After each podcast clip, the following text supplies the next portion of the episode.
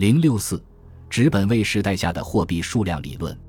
一九七一年八月十五日，美国总统尼克松发表电视讲话，坦言美元在之前的几个星期遭受金融投机家们的全面战争，因此决定命令财政部长以任何必要手段捍卫美元，并同时指示财长约翰科内利暂时停止美元兑换黄金或其他储备资产，除非兑换数量对货币稳定有利。符合美国最大利益，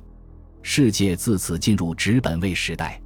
纸本位时代下，大家关心货币的发行数量是自然的，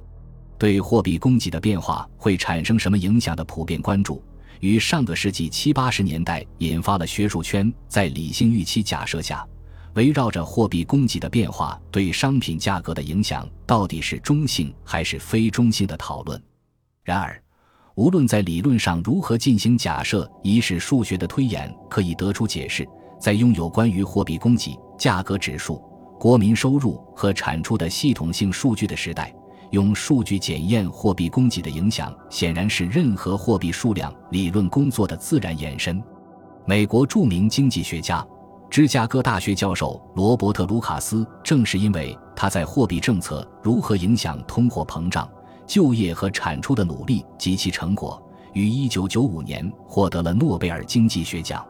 在他的获奖演讲中，引述了一个旨在描述长期条件下货币增长和通货膨胀率关系的图。这个图横轴是货币供给增长率，纵轴是通货膨胀率。图中的每一个点是一个国家从1960年到1990年三十年间年平均通货膨胀率和这个国家货币供给增速的关系曲线。这个图一共用了一百一十个国家的数据。我们可以看到，所有的点都大致落在了四十五度线上。简单的相关性分析在经合组织国家得出高达百分之九十六的相关性，而在拉丁美洲国家则高达百分之九十九。也就是说。货币供给增长率和通货膨胀率几乎接近一一。卢卡斯强调，这个图所展示的货币中性需要成为任何要求严谨实证的货币或者宏观经济理论的中心特征，而货币供给增长率与真实产出增长率的相关性又展现出了下面的结果。显然，从一百一十个国家三十年的平均数。并看不出货币数量变化与实际产出变化之间呈现出什么方向性的关系。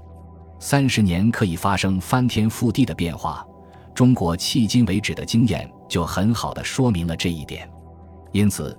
三十年的平均数之间的相关性告诉不了我们太多。这就好比有一天你发高烧了，请来医生，医生一查，你脑门很热，手脚冰凉。然后两下温度一平均就是三十七度，医生于是诊断你没毛病，因为人的正常体温就是三十七度。如果遇到这样的医生，你一定会觉得很郁闷。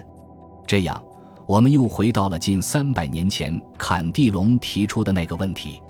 也就是我们仍然不知道货币供给的增加是通过哪种途径和以什么比例提升价格的。